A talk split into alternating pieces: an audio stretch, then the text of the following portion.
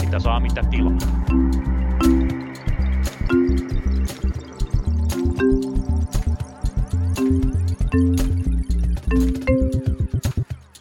Tervetuloa rakkaat luulijat, kuulottimienne kuulottelijat taas seuraamaan punakulmaa. Meillä on teille tänään vieras, palataan siihen vähän ajan kuluttua, mutta sitä ennen ja myös sen jälkeen minä olen Tuomas Saloniemi ja kanssani täällä on ainakin Lauri Muranen. Tervetuloa lähetykseen. Huomenta, huomenta. Lauri, syötkö omilla vai veronmaksajien rahoilla aamiaisen tänään?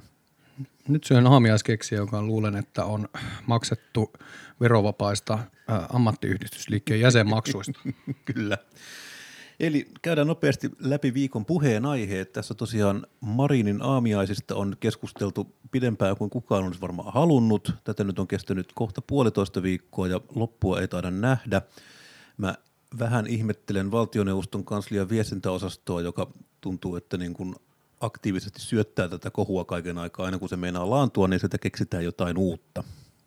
Jota on, siis mä oon havainnut, että itseltäni puuttuu joku osa päässä, mikä saa, saisi minut niin pöyristymään tästä asiasta, että pääministeri on aamiaisensa ja kopsunsa ansainnut, että ihan hyvä niin, että mun mielestä niin kiinnostava käänne tällä viikolla, mitä tässä on tapahtunut, koska siellä ei ole siis mitään niin sanottuja villoja löytynyt, mutta on se, että kansainvälinen lehdistö on kiinnostunut Suomesta tällä viikolla – ja muun muassa Le Monde kirjoitti Le Aamiaisgate-nimisestä tapauksesta, ja sitä verrattiin tätä aamiaisetua muun muassa François Hollandin parturikuluihin, jotka oli 10 000 euroa kolmen kuukauden välein. Ja en, tiedä, en tiedä muistatteko, mutta hän näyttää siis suurin piirtein Homer Simpsonilta sen tukkansa kanssa. Mä en tiedä, miten sinne on, on onnistuttu kymppitonni käyttämään parissa Siinä, kuukaudessa. Kyllä se pitää ymmärtää, jos on vähän materiaalia, mitä työstää, niin tarvitaan kallis taiteilija, että siitä saa jotain, jotain järkevää. No, veikkaan, että tämä kohu ei tule päättymään pääministerin eroon, vaikka sitä Iltalehti taisi jo pääkirjoituksessa vaatia. Mutta... Kyllä, tätä vaadittiin, mutta täytyy siis sanoa edelleenkin, että kun mun on hirvittävän vaikea nähdä pääministeriä minkäänlaisena niin kuin aktiivisena toimijana tässä. Että se, mitä pääministeri on tehnyt, on siis se, että hän on syönyt aamiaista ja sitten niin kuin pääministeri esikunta tai valtioneuvosto on vuosien aikana nyt ilmeisesti sitten verotuksellisesti epäselvässä tilanteessa ostanut ruokaa. Että on vaikea nähdä, miten tämä pääministeri ylipäätään liittyy tähän, että jos hän nyt niin käy jääkaapilla ja syö, että onko tämä nyt hänen, hänen tavallaan ristinsä, mutta katsotaan nyt, mitä valtioneuvoston viestintäosasta meille keksii taas lisää tällä viikolla. No mutta siitä tietää, että korona alkaa todella olla ohi, kun tästä asiasta pöyristytään. Mutta hei, toinen asia, kuntavaalit. Sen Ai huo- nekin on. Se, ne, on, ne on kovaa vauhtia tulossa, niitä siirrettiin taktisesti ja varmaan aika hölmöllä tavalla, mutta oli miten oli, tässä ollaan ja olen pannut merkille, että kuntavaalit tunkevat vähän sieltä sun täältä esiin ja viimeisimpänä, viimeisimpänä käänteenä se on nähnyt, näkynyt muun muassa vihreiden käytöksessä – Ää, en tiedä, tunnetko tällaista asiaa kuin kestävän rahoituksen taksonomia? En ole koskaan kuullutkaan kestävän rahoituksen taksonomiasta, mutta kerro minulle toki kestävän rahoituksen taksonomiasta. Ei se mitään, koska Suomessa on ehkä kymmenen ihmistä, jotka tietävät, mistä asiassa on kyse, mutta oli miten oli, summa summarum, Sanna Marin ja Stefan Löfven ovat kirjelmöineet EU-komissiolle, että suomalainen metsätalous on, pitää laskea tämän kestävän rahoituksen piiriin, että rahoituskustannukset eivät nouse ja Kuitenkin hallituskumppani vihreitä edustava Ville Niinistö europarlamentista teki oikein oivan ja tyylikkään liukutaklauksen suoraan Marinin nilkoille ja ryhtyi penäämään, että puolustaako Marin lainkaan Suomen metsiä vai, vai ei. Ja sattu, sattumoisin tässä nyt sattuu olemaan vaalit tulossa ja yleensä tällainen hallituskumppaneiden keskeinen, hallituskumppaneiden välinen ää, skisma pidetään tuolla kabinettien sisällä, mutta kun vaalit tulee, niin nämä vähän purkautuu sinne sun tänne. Niin näitä, näitäpä on.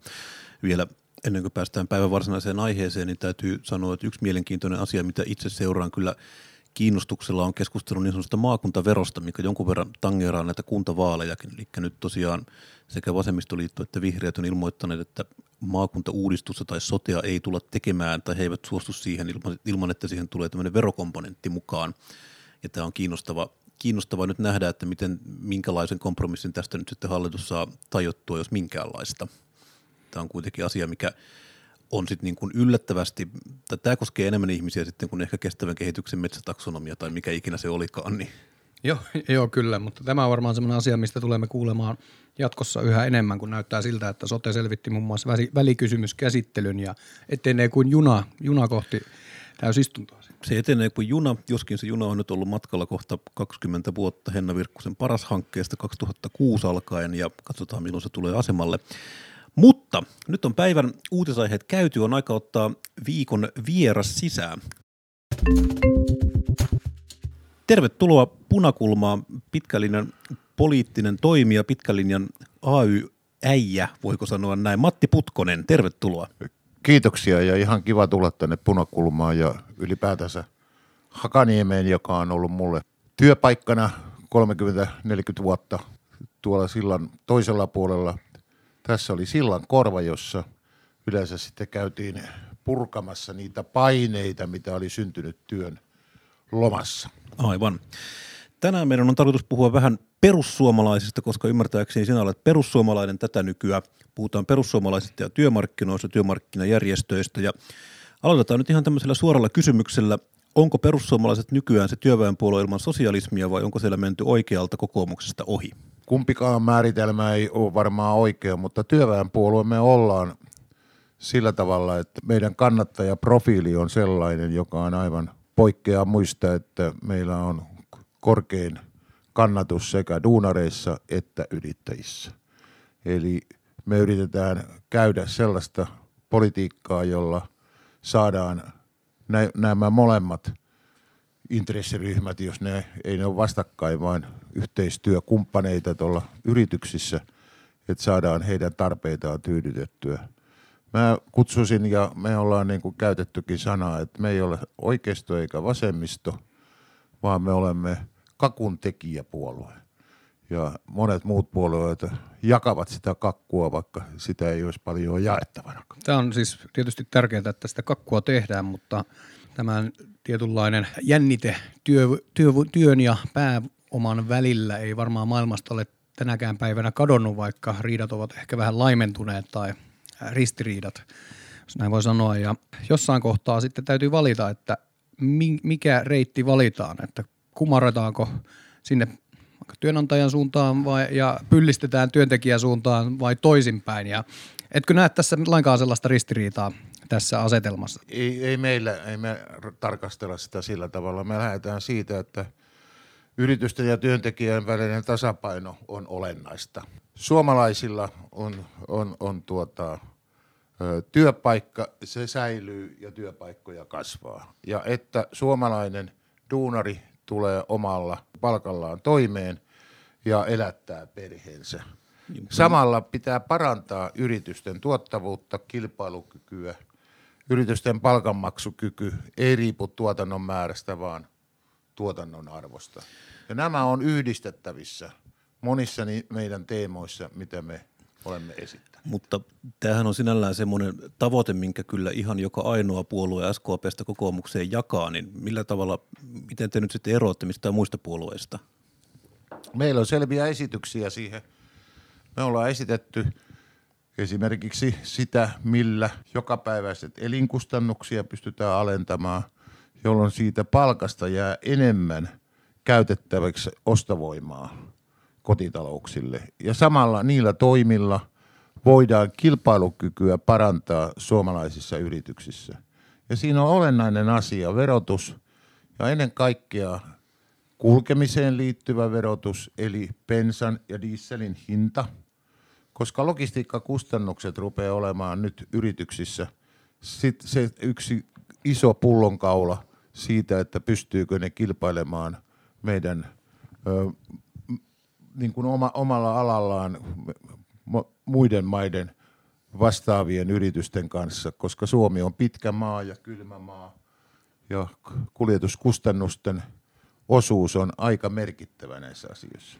Samalla jos näitä, esimerkiksi näitä kahta komponenttia alennetaan, niin silloin voidaan päästä siihen tilanteeseen, että me voidaan käydä esimerkiksi pitemmällä matkalla töissä ja muuta vastaavaa, kun ei ne kaikki, tai me, se ei palkasta meidän liian iso osa siihen esimerkiksi liikkumiskustannuksiin.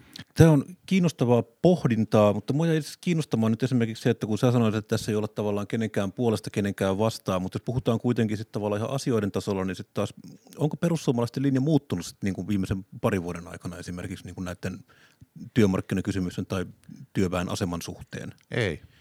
No kun mä katselin tätä lähetystä valmistellessa, niin esimerkiksi tässä on halla lausunto Lohjan torilta 21.10.2018, jossa hän toteaa irtisanomissuojasta näin.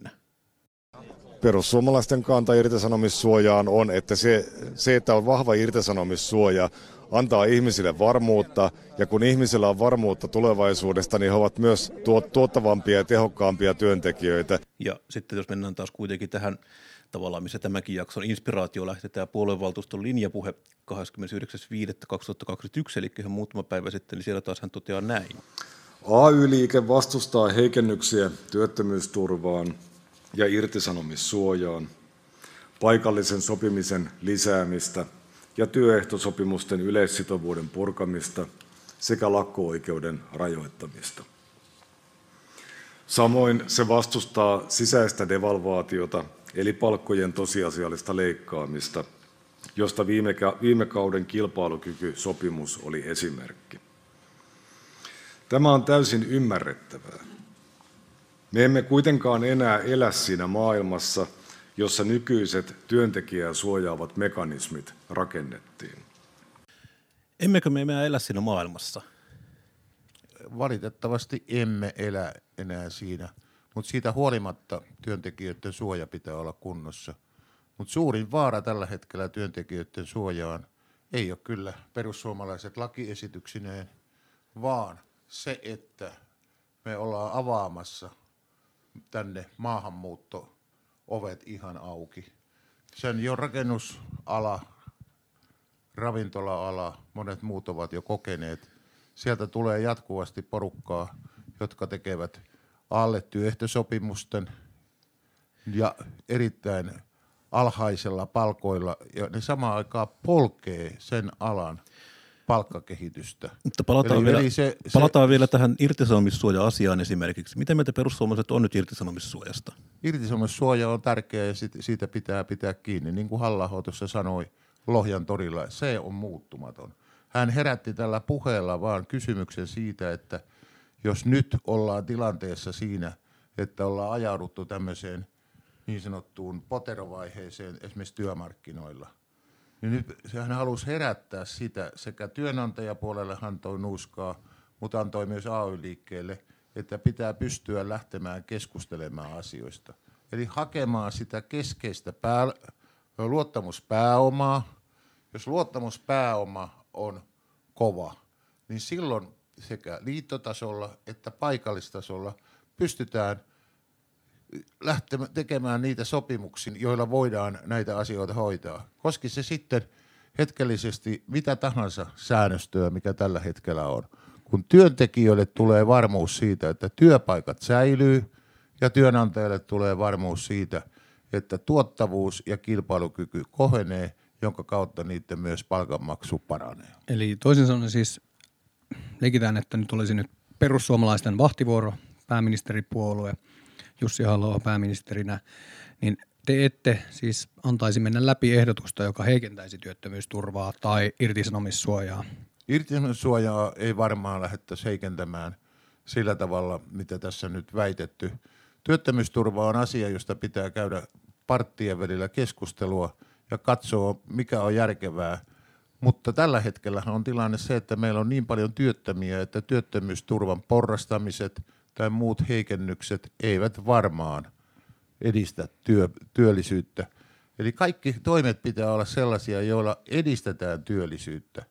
Sitten kun tullaan tilanteeseen, että meillä on täystyöllisyys, niin sitten pitää miettiä sitä, että tuleeko siellä jotakin sellaisia asioita esimerkiksi työttömyysturvassa, jolla, joka tuota niin, estää tai hidastaa sitä, että ihmiset ottaisivat uutta työpaikkaa vastaan. Entä sitten tämä yleissitovuus? Sä tiedät pitkän linjan työmarkkinamiehenä, että se on niin 8-90 prosentista työpaikoista ei ole mitään ongelmia, ja, mutta sitten tämä yleissitovuuden ikään kuin takaama turva, perus, perussuoja on se viime kädessä, joka sitten usein siellä heikommassa asemassa olevaa työntekijää suojelee. Tässä puheessaan puoluevaltuustolle halla ainakin antaa ymmärtää, että sen aika olisi ohi, ja kuten tiedät, mitä tapahtuu metsäteollisuudessa, teknologiateollisuudessa, niin näyttää siltä, että aika todella, oli, tai oli, aika todella olisi ohi. Mikä on perussuomalaisten näkemys, että onko tosiaan niin, että, että tällaista yleissitovuuden kaltaista suojaa ei enää suomalaisessa työelämässä tarvita? Halla kysyttiin tiedotustilaisuudessa tätä, että ollaanko me ajamassa näitä asioita alas. Hän totesi, että ei olla. Mutta kun tämä kehitys on menossa tähän, niin meidän pitäisi yhdessä miettiä sitä, että jos yleissitovuus murtuu muuta tietä, niin kuin nyt on murtumassa, millä me saadaan se turva, mikä vastaa, vastaa samaa kuin yleissitovuus? Onko se myötämääräämisjärjestelmä, johon pitäisi mennä?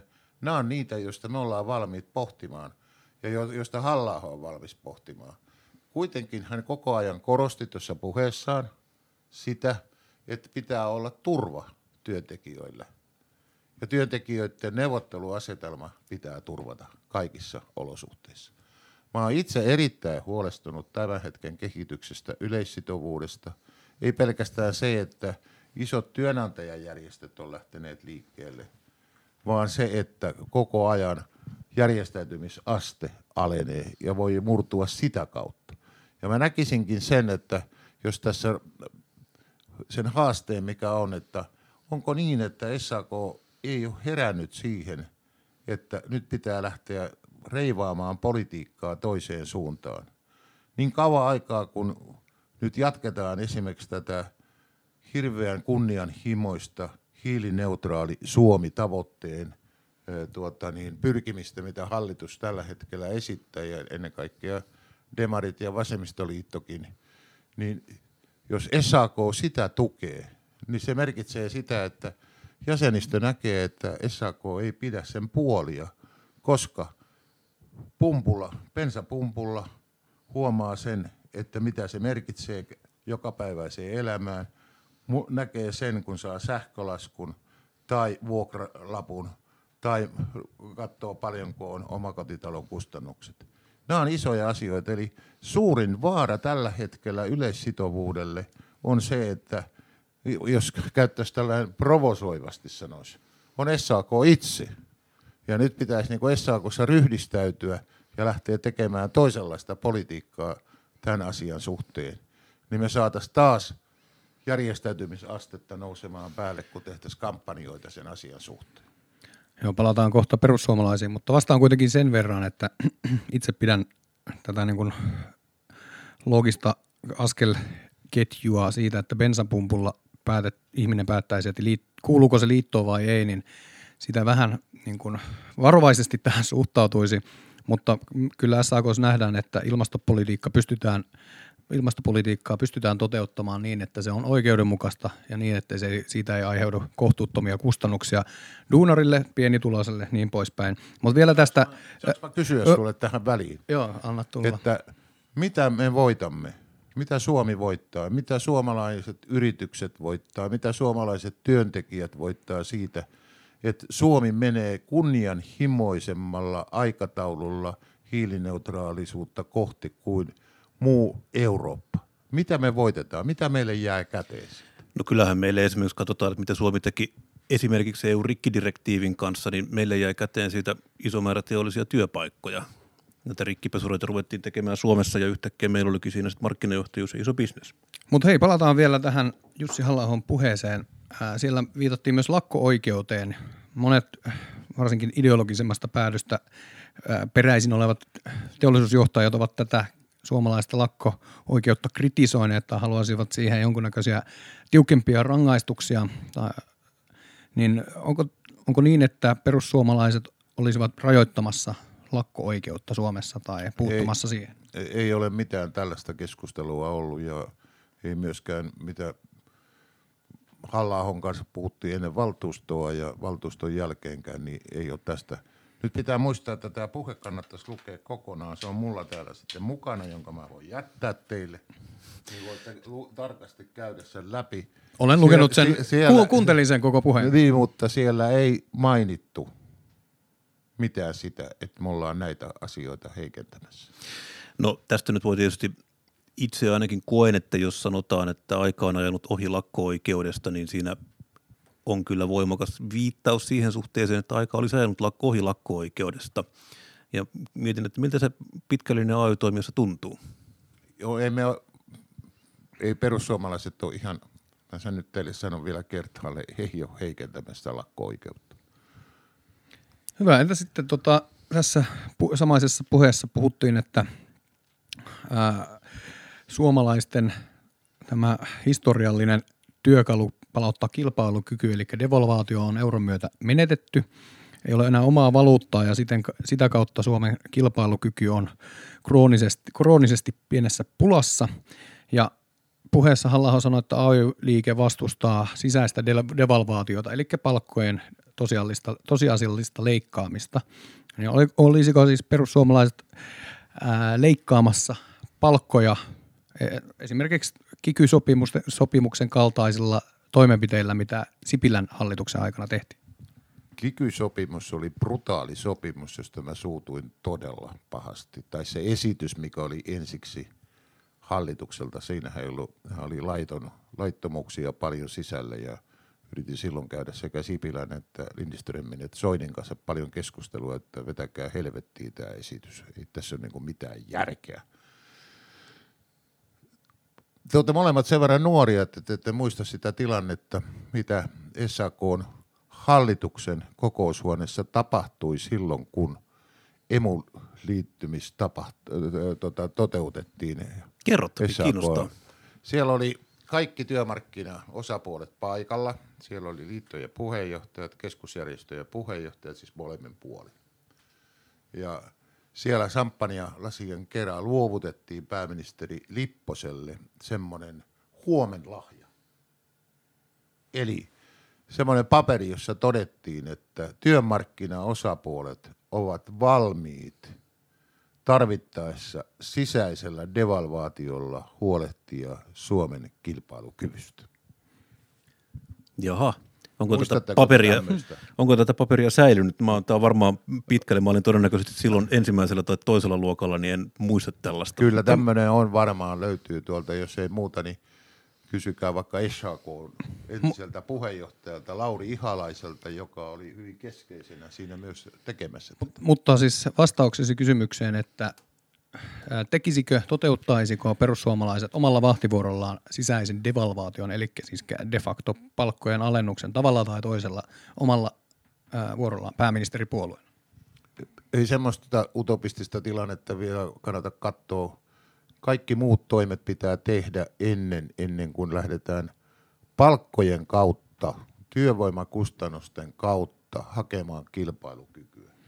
Ja meillä on edelleen ne esitykset erittäin voimana. Jos me saamme vahtivuoron, niin me lähdemme hakemaan sitä kilpailukykyä sillä, että me puramme näitä nyt nykyisen hallituksen hiilineutraalisuustavoitteita ja viemme niitä kilpailijamaittemme kanssa samalle linjalle. Ja haemme niitä kustannuskomponentteja samalle tasolle, mitkä ovat kilpailijamaittemme suhteen, jotka ovat siis energia, siis sähkö sekä muu energia ja sitten nämä kulkemiskustannukset, eli bensan ja dieselin hinnat. Mutta miten, sähkö, miten sähköhintaa ne- voidaan kuunnel- laskea vielä kuunnelkaa- enää? kuun- Kuunnelkaa, ne ovat, ne ovat niitä, joilla ainoastaan voidaan tehdä pysyvää ja pitkärakenteisia kilpailukykyhommia. Se on mun mielestä, tässä on ihan oikeasti katsottava yhdessä meidän ja toivon, että se herätys tulee myös SAKssa, että onko nämä niin sanotut viherverot vai palkkaalle? Mikä, mi- mikä nyt tässä tehdään? Ja me, niin kuin mä vielä toistan sen, että keskusjärjestöjen välillä on aikoinaan sovittu tämmöinen sisäisen devalvaation käyttö. Se on keskusjärjestöjen asia. Tosin nyt nämä, mark- nämä neuvottelujärjestelmät on menneet ihan taas päin helvettiä, koska ei ole oikeasti enää olemassa sellaista yhteistä työtä.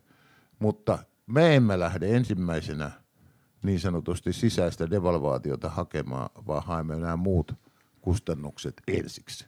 Joskus tilastoja tonkiessa törmää kiinnostavia asioihin ja on katsellut esimerkiksi teollisuuden palkkakulut sivukuluineen, mitä ne on niin Suomessa ja kilpailijamaissa, niin se on toistu, toistuvasti viime vuosina Suomi on ollut, Suomessa palkkakulut on pienemmät kuin vaikkapa Ruotsissa tai Saksassa tai Tanskassa tai Norjassa. Ja tämä nimenomaan teollisuudessa, jossa tätä niin kuin kansainvälistä kilpailua käydään. Sen lisäksi on tietysti, niin kuin mainitsit, nämä muut komponentit, mitkä siihen kilpailukykyyn vaikuttaa. Logistiikka, raaka-aineiden hinta, ää, energian hinta. Ja esimerkiksi nykyhallitus on, on laskenut vaikkapa sähköveron, sähköveron teollisuudessa EUn sallimaan minimiin, lisäten sitä kilpailukykyä ää, monilla aloilla. Mietin vaan, että onko tässä niin perussuomalaiset nielaissut koukkuineen, ää, koukkuineen kaikkineen työnantajan ikään kuin puheet siitä, että Suomi olisi jossain kroonisessa kilpailukyky vajeisessa tilassa vai, vai tota, mistä tässä on kyse, koska ainakin noiden faktojen valossa Suomella ei mitään oleellista kilpailukykyongelmaa tällä hetkellä ole. Meillä on ainoastaan kilpailukykyongelma on nimenomaan logistiikkapuolella. Se on siis tosiasiallinen seikka.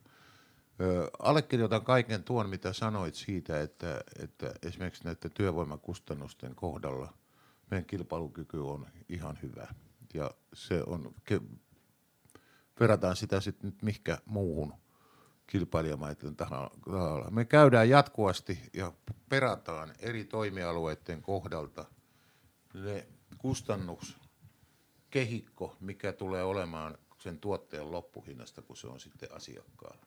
Me käydään se tarkasti läpi, me pyydetään koko ajan tilastoja ja, ja, ja vertaillaan niitä. Kun käydään se esimerkiksi vaikka Mä aikoinaan tuon Närpiön kohdalla kävin sen tämän puutarhan kohdalta, kun paljon puhuttiin, että niillä ei ole palkanmaksukykyä. Niin mä pyysin niiltä, että antakaa mulle se teidän todellinen kustannusrakenne, mikä se on. Ja kyllä mä heti löysin sieltä paikkoja, alueita, josta niiden palkanmaksukyky voisi parantua, jotta suomalaisille – jotka haluaisi tulla alalle, maksettaisiin sellaista palkkaa, että ne tulisi närpiöön tomatteja poimimaan. Ja siellä oli nimenomaan energia, sähköhinta, joka nyt on onneksi laskussa ja lasketaan pikkuhiljaa EU-minimitasoon, jota me ollaan jo vaadittu kymmenen vuotta. Ja sitten tota, nämä logistiikkakustannukset. Ja sitten tulee jotakin raaka mutta ennen kaikkea logistiikkakustannukset on isoja siellä niitä olisi pystytty laskemaan ja palkanmaksu tai työvoimakustannukset oli kuitenkin vaan vähän yli 20 prosenttia siitä koko kustannusrakenteesta. Että ei, ei, ei, ei siis sisäisellä devalvaatiolla, jos sitä otettaisiin niin kuin ensimmäisenä työkalupakista, niin ei sillä saavuteta sitä, mitä sillä nyt mahdollisesti jotkut haluaisivat hakea. Ei sillä tehdä meidän kilpailukykyä, koska toisessa päässä sitten – työntekijöiden, palkansaajien, palkanansaitsijien, käytetään nyt mitä termiä tahansa, ostovoima heikkenisi ja se kierre menisi niin kuin toisiin suuntaan. Tämäkin aina ihmetteli, että miten naisvaltaisten alojen lomarahoja leikkaamalla muka palautettiin Suomen kilpailukyky vielä hallituksen aikana. Mutta... Ei mitenkään. Mutta aika rupeaa loppumaan, mutta sitä ennen haluaisin puhua vielä kuntataloudesta. Nimittäin kuntavaalit, niin kuin Lauri sanoi, niin ne on tulossa. Kunnat on itse asiassa iso työnantaja ja – nyt viimeisten galluppien mukaan perussuomalaiset on kuntavaaleissa tekemässä kohtuullisen hyvää tulosta. Mikä muuttuu kunnissa, kun perussuomalaisia valtuutettuja tulee? Kyllä siellä monet olennaiset asiat muuttuu. Me ruvetaan katsomaan sitä, mikä on se kunnan niin kuin perustehtävä. Ja kaikki muu ylimääräinen laitetaan sivuun. Suurin osa Suomen kunnista on pieniä ja persaukisia, ne on niin kuin tähän mennessä ja varmaan 20 vuotta sitten pistäneet kaiken ylimääräisen sivuun. Niin, mutta tota, kysymyshän on nyt siinä, että tota, näin voidaan aina sanoa, mutta kun kysytään, mitä, mitä muuttuu, niin tämä muuttuu olennaisesti. Ja myös muuttuu sen, että nyt kun ollaan tilanteessa se, niin kuin sanoit, että on persaukisia kuntia suurin osa ja oikeastaan isoja kaupunkeja lukuun ottamatta – kaikilla on taloudellisia vaikeuksia. Niin nyt ei kannattaisi kovin isoja sellaisia investointihankkeita tehdä, joihin ei ole käytännössä tällä hetkellä varaa. Eihän mikään, saada, mikään, mikään, sa- mikään kunta Suomen tavalla 14 kaupungin ulkopuolella ei investoi tällä hetkellä oikeastaan yritetään, mitenkään. Yritetään saada tasapainoon. Ja sitten on totta kai nämä maahanmuuttokustannukset pitää saada sieltä pois. Hei, tästä tuli muuten mieleen. Tässä samaisessa puheessa viime viikonloppuna halla totesi, että perussuomalaiset, toisin kuin muut puolet, perussuomalaiset eivät lupaa kaikkea, mutta sitten samaan kuitenkin hengenvetoon lähes. Hän sanoi, että perussuomalaiset laskisivat tuloveroa, yhteisöveroa, polttoaineveroa ja sähköveroa. Ää, ainakin näin hän il- tämän pystyi tulkitsemaan, koska näitä kaikkia asioita oli tarkoitus laskea, ja se maksettaisi juuri maahanmuuton ja kehity- maahanmuuton kustannuksia leikkaamalla, kehitysapua leikkaamalla.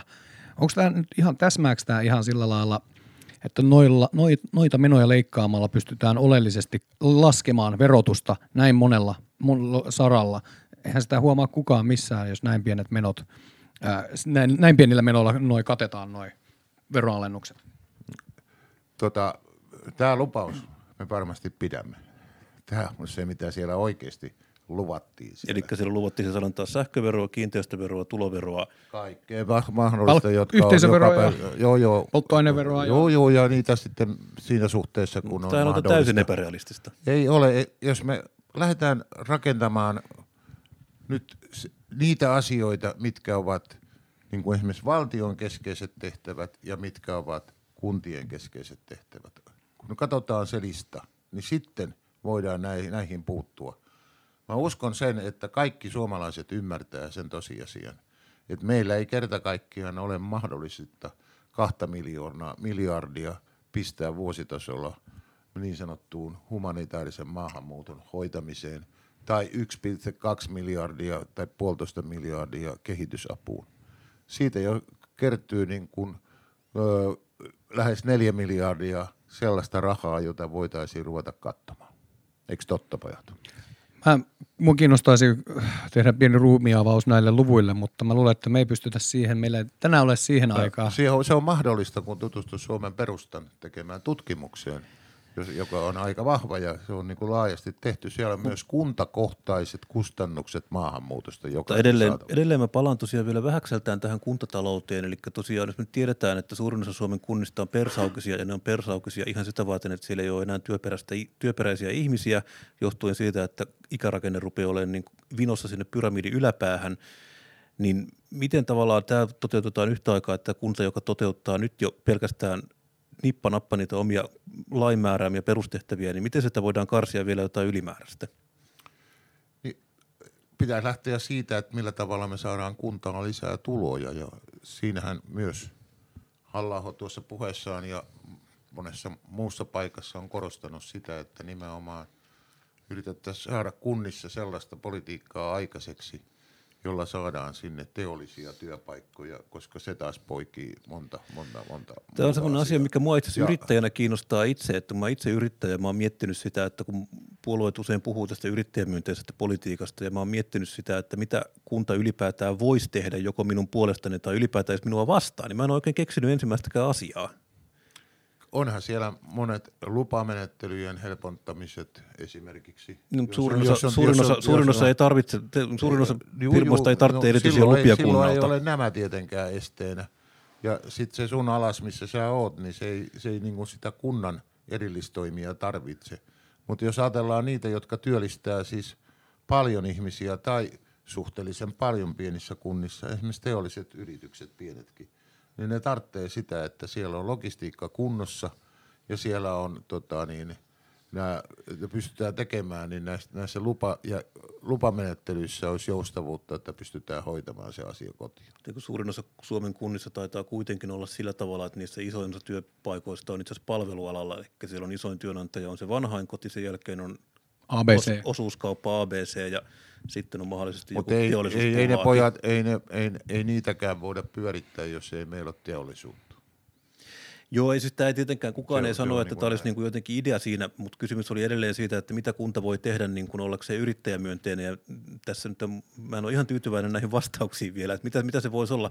Okei, mm. voidaan puhua totta kai luvittamisesta ja voidaan puhua niin kuin kaavoittamisesta, mutta nämä on niin kuin voidaan, ne... voidaan myös puhua siitä, että jos kunnalliset, jos toivottavasti kunnat säilyttää vesilaitoksensa – säilyttää sähkölaitoksensa, niin siellä voisi olla tämmöisiä asetelmia, joita joskus on ennen vanhaan tehtykin joissain kunnissa, missä mäkin on ollut jollakin tavalla ähärtämässä, niin annettu niin kuin sen kunnan aloitushetkeen kahden, kolmen vuoden ajaksi esimerkiksi määrätyt alennukset näihin asioihin, jolloin se pääsee niin kuin sen vaikeimman ajan yli ja lähtee sitten saamaan itsensä tasapainoon. Ja, ja täytyy sanoa, että mä, mä olen tässä nimenomaisessa kysymyksessä kyllä hieman ehkä olisin armollisempi myös perussuomalaisia kohtaan. Se, että miten persaukisia kuntia tai vaikeassa tilanteessa muuten olevia kuntia, miten sinne synnytetään työpaikkoja, niin voi olla, että se ei ihan niin kuin minkään puolueen tässä arsenaalissa löydy sellaista tota, aseistusta, jolla tämä asia korjataan. Että ei, siinä, ei tietenkään. Siis, siinä mielessä osa... vaikkapa sote-uudistus on ihan äh, järkevä tapa ikään kuin siirtää niitä vastuita, lakisääteisiä vastuita kunnilta, mutta suurin ehkä meidän suurin, olisi... osa, suurin osa kunnista on totta kai elinvoimattomia ja sille ei tavallaan voida tehdä niin kuin poliittiselta puolelta yhtään mitään, Joo, no, että kukaan ei näin. halua muuttaa fiktiiviselle kivennavalle.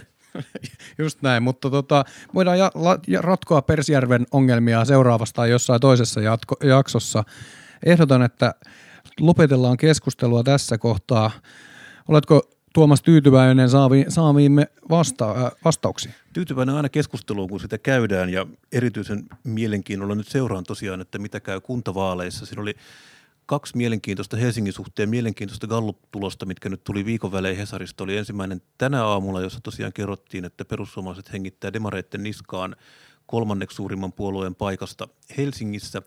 Ja viime viikolla tuli itse asiassa toinen pormestarigallup, jossa taas halla keräsi vain 6 prosentin kannatuksen pormestariksi. Ne oli mun mielestä mielenkiintoisia nämä tulokset, koska ne oli pikkusen ristiriidassa keskenään, mutta mä luulen, että tämä selitys on siinä, että iso osa ihmisistä ei edelleenkään tiedä, miten pormestarimalli toimii tai miten pormestari valitaan tai mitä pormestari ylipäätään tekee. Hei, mä olen ehdolla ja mäkään en tiedä, miten se toimii. Se, no niin. se, se, se toimii pojat sillä tavalla, että ne katsotaan valtuustoryhmien välillä, eli kolme suurinta valtuustoryhmää on ne, jotka ratkaisee pelin. Ja sitten keskenäinen, se on tällä hetkellä herrasmies sopimus ollut kaikkien valtuustoryhmien kanssa, jos se menee se. Ei ole sellaista todellista pormestarivaalia, jossa äänestettäisiin suoraan sitä henkilöä. Joo, tätä ei ole. Ja, ja se on niin kuin se, se ontuu tämä suomalainen pormestarimalli tähän. Muuten kuntavaaleista tulee erittäin mielenkiintoiset siellä tulee olemaan kolmen kärki aika, aika, aika nipussa. Siellä on kokoomus, perussuomalaiset ja sosiaalidemokraatit.